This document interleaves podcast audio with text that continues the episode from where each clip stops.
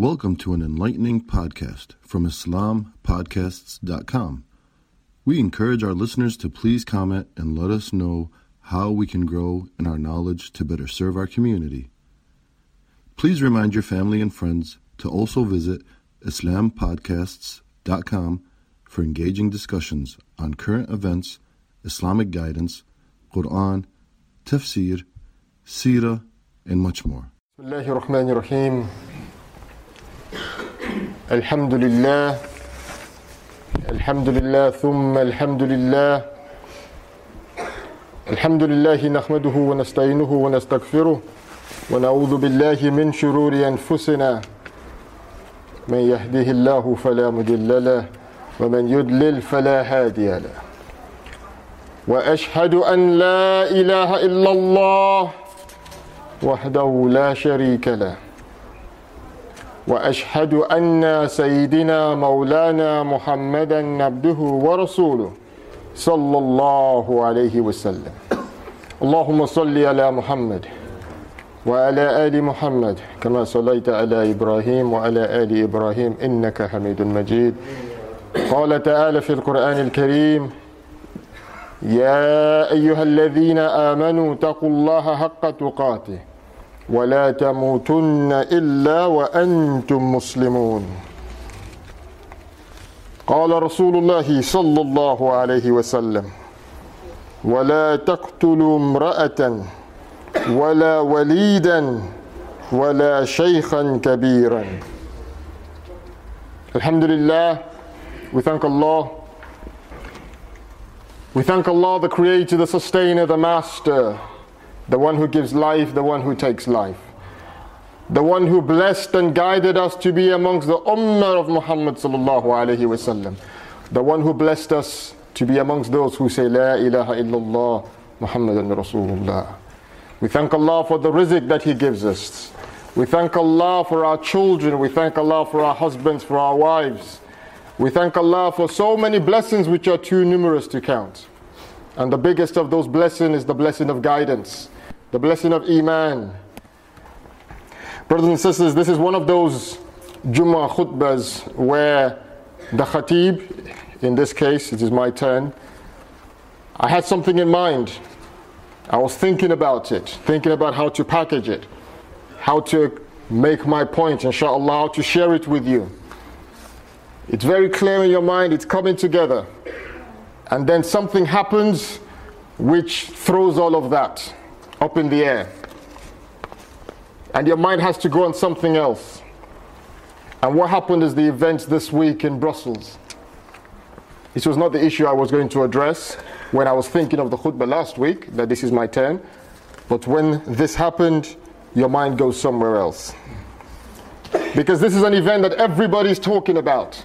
That there were bombings in Brussels airport, bombings in Brussels itself and the metro, thirty-one people at least killed, men, women, innocent people, many, many, many, many more injured, and everybody's talking about it. Why did it occur? Where did it occur? How did it occur?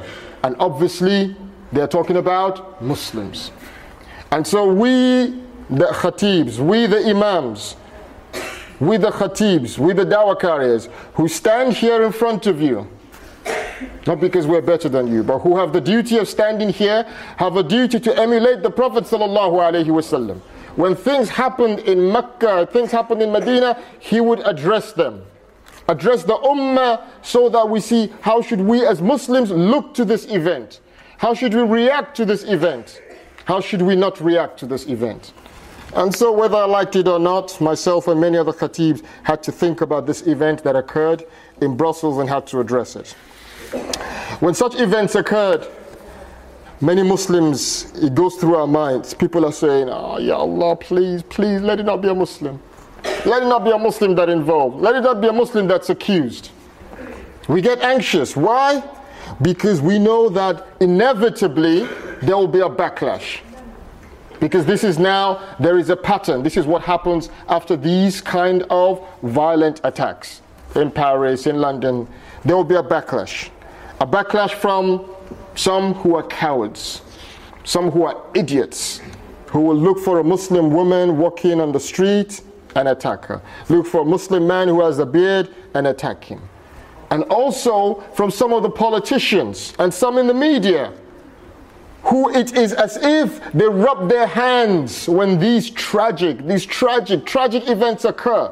When these events occur, they see an opportunity to promote, to push their political agenda. Haven't we seen that in the last few days? Some politicians who have a problem with immigrants to Britain or immigrants to the E U, they link the attack in Brussels, the killing of innocents, they use it to make their point. You see, this is why we have to stop immigration. What's immigration got to do with the attacks in Brussels?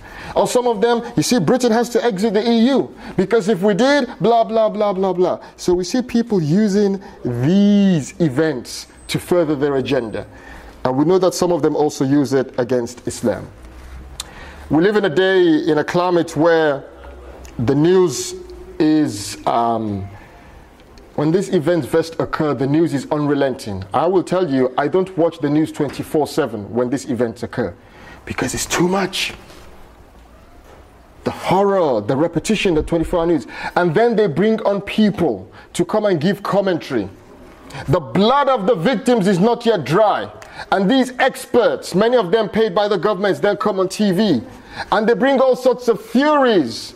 And one of the things a lot of them do nowadays is, yes, we have to look to radicalization. What does that mean? We have to look to extremism in the Muslim community. We have to ask, have the Muslims done enough? You've heard this one? This one they repeat. Have the Muslims done enough? They link the Muslim community with what is possibly the action of one, two, or how many individuals.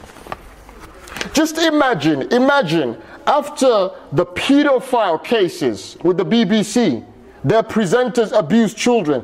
Imagine if Muslims came on T V and said, we have to ask questions about the white community, because there are many middle-aged white men, like Jimmy Savile, who abuse children. Is there something in the white community? Have the white community done enough? If a Muslim said that, all of us would say, what's the matter with you? Why are you blaming white middle-aged men, all of them, for the actions of Jimmy Savile? This is nonsensical, except if you have an agenda. These events, we have to be very clear from our deen. The Prophet ﷺ, in the hadith that I narrated, when the armies would be sent to go out to fight, because we believe in jihad as an ummah. It is from the Quran and the Sunnah. وَقَاتِلُوا فِي سَبِيلِ اللَّهِ الَّذِينَ يُقَاتِلُونَكُمْ is an ayah of Quran. But our jihad is not like their fighting. It's not indiscriminate. You go anywhere, to any place and kill anybody. No, that is not jihad. Jihad of the Prophet ﷺ is a very noble action. That the Islamic State and its ruler will have an army to defend the ummah and to convey the message of Islam to mankind. In a disciplined way, as an army, with rules. So the Prophet ﷺ, when he would send the army, he would say to them, even in war, even when you meet the enemy, وَلَا تَقْتُلُ امْرَأَةً, do not kill women. وَلَا وَلِيدًا, do not kill the infants. وَلَا شَيْخًا كَبِيرًا, and do not kill an old man. Our fighting has rules, has laws. So any Muslim who comes up with this idea that because they attacked you here, you can go and attack people anywhere, where is this? Where in our deen is this? The idea that London or Brussels is a battlefield is not a battlefield. If Britain or Belgium or any other country sends armies to invade any Muslim country, we as Muslims believe from the Quran and Sunnah that it is the right, it is an Islamic duty of the people in that land to rise up and fight that army and defend themselves. This is our belief. We believe in fighting. We don't shy away. Say, no, no, no. It's like, no. But we have rules. People will defend themselves in their lands. And we don't do like Bush and Blair. America was attacked on nine eleven. They got an army. They went to Iraq in two thousand. And they killed so many people. Ours is a noble deen. Not this eye for an eye injustice that creates so much anger in the world. So when Brussels happened, we saw the commentary from some in the media, very shallow commentary.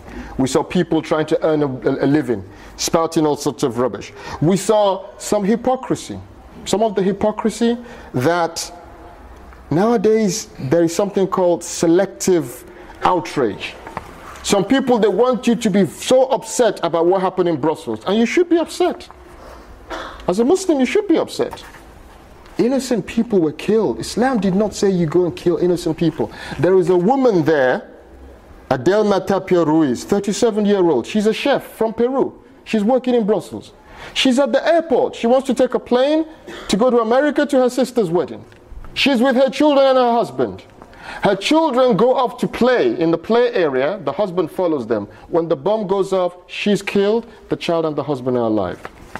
That's a human story. That should touch you. It should touch me as a Muslim. So not only does our deen say it's wrong to kill such people, but this touches us as Muslims, as people. This is what Islam teaches us.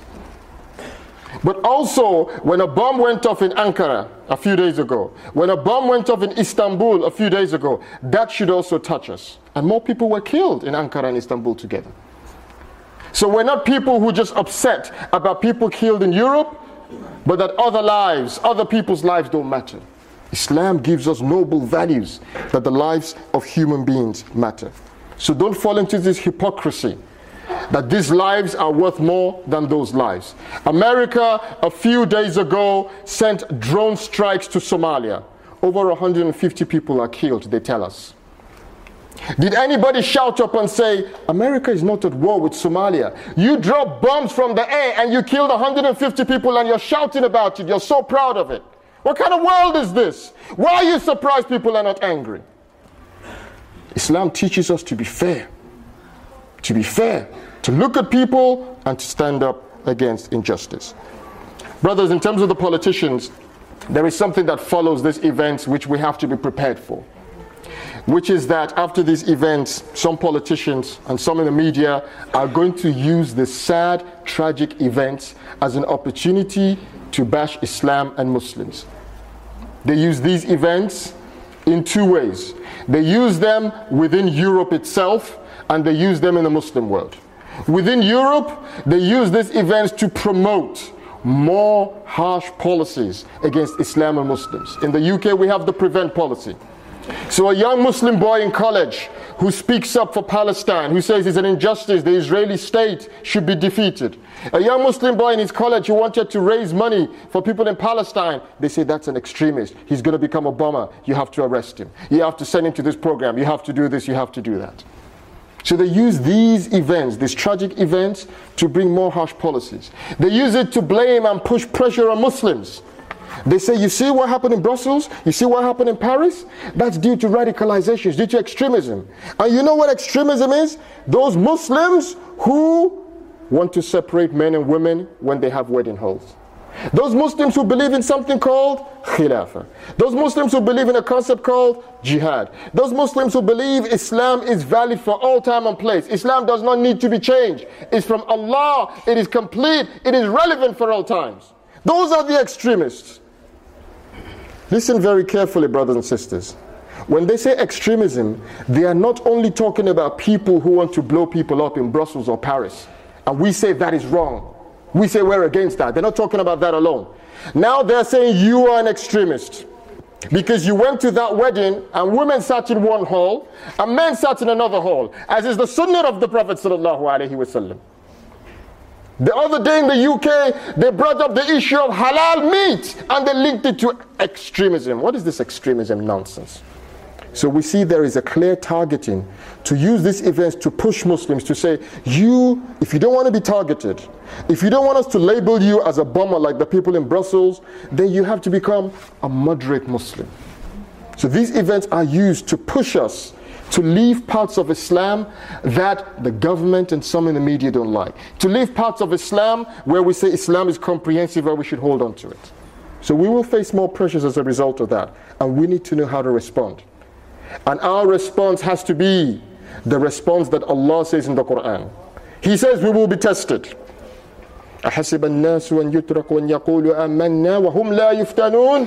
Do you just think you will say, La ilaha illallah, we believe a Muslim and you will not be tested? We will be tested. But we need to know that the solution when we are pressured is to have more Islam, to hold on to Islam more instead of to leave it. What will be our salvation in this dunya? What will allow us to live the life of the believer who is pleasing to Allah subhanahu wa ta'ala? Is holding on to Islam. Is holding on to the Quran. Is following the sunnah of the Prophet sallallahu alayhi wa sallam.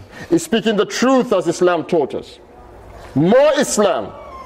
What is it that will stop a young person who is angry about what is going on in the Muslim world to just go and do any action? To say, yeah, bombing is okay, killing innocent people. How are you going to stop that? It's more Islam. The fact that the Imam can discuss with him or her and say, we believe in jihad, is from Islam. But these are the rules of jihad, and the rules do not include going anywhere to an underground station or an airport and just killing people in the middle of Europe. Innocent civilians. This is not from the Sunnah. When we have the space to discuss and you explain to people, this is what Islam says, this is not what Islam says, then the young people will be aware. They will know what to do and what not to do. If you don't speak, if I don't speak, if we don't speak, because we are afraid they will label us, the government will call us extremists. If we don't speak, what's going to happen? What's going to happen? Those young people, they're on their smartphones, they're on their mobile phones, they're on the internet. They can use it better than you and I. And they will go to some dark corner and somebody from somewhere will whisper to them, it's okay to kill people. He will not tell them the hadith of the Prophet sallallahu alaihi wasallam that says what the battlefield is. They attack you in your land. وَقَاتِلُوا فِي سَبِيلِ اللَّهِ الَّذِينَ يُقَاتِلُونَكُمْ. Fight them. In your land, they fight you, fight them. No problem. This is from Islam and we're proud of that. We do believe in jihad. They'll be able to speak the truth and they will know what Islam says, and that Brussels and these kind of other attacks, this is not allowed. When they put pressure on us, you're wearing hijab is extremism. You separate men and women in the wedding hall is extremism. We need to argue back and say no. This is part of our deen. And this deen makes the human being the best person in any society. Makes him look after his neighbor. My final point, brothers, the second pressure that we face is a pressure abroad. That some politicians and some in the media will use these tragic events, this terrible event, to argue for more interference in the Muslim world. To stick their dirty hands in the Muslim world. They say, ah, look, after Brussels, we have to, we, we have to be involved in Iraq. We have to bomb in Syria. We have to bomb in Iraq. This is how you stop Brussels. Is it? Is it? You bomb people, you create anger, you create more instability. Britain, France, Germany, all these countries in the Muslim world, what is their legacy? They are the ones supporting Sisi. They supported Gaddafi. They support all these tyrants in the Muslim world. And since their interference, instability, injustice, poverty, so many problems. We have problems already, they come and add to it. The solution is more Islam. The return of the Khilafah Rashida, one hundred years ago, two hundred years ago, the Muslim world was not unstable like this. We had problems, but not this type of instability. What will bring stability in the Muslim world also is more Islam. That the Muslims are united. The Muslims look after their affairs. The Muslims don't have Western powers interfering. The Khilafah brought justice. Muslims and non-Muslims lived in Iraq, in Syria, in all these places under the Khilafah Rashida. It brought justice for the people. It brought stability. When the Khilafah exists, a state will deal with the Western states, state to state. Today, in the absence of one government representing the Muslims, somebody comes forward, a militia, somebody with a gun, and he says, I will, I will go and do this action. Who are you? Islam is not jungle justice. You run with a gun, you run with a gun, I run with a gun. What Islam is this? The Prophet in Medina established an army, established a state. When people addressed the Muslims, he defended them with his army, with his state. Today we don't have that. Some people think the way forward is they, as an individual, go off and carry this action or this bombing in France or wherever, which is not from our deen.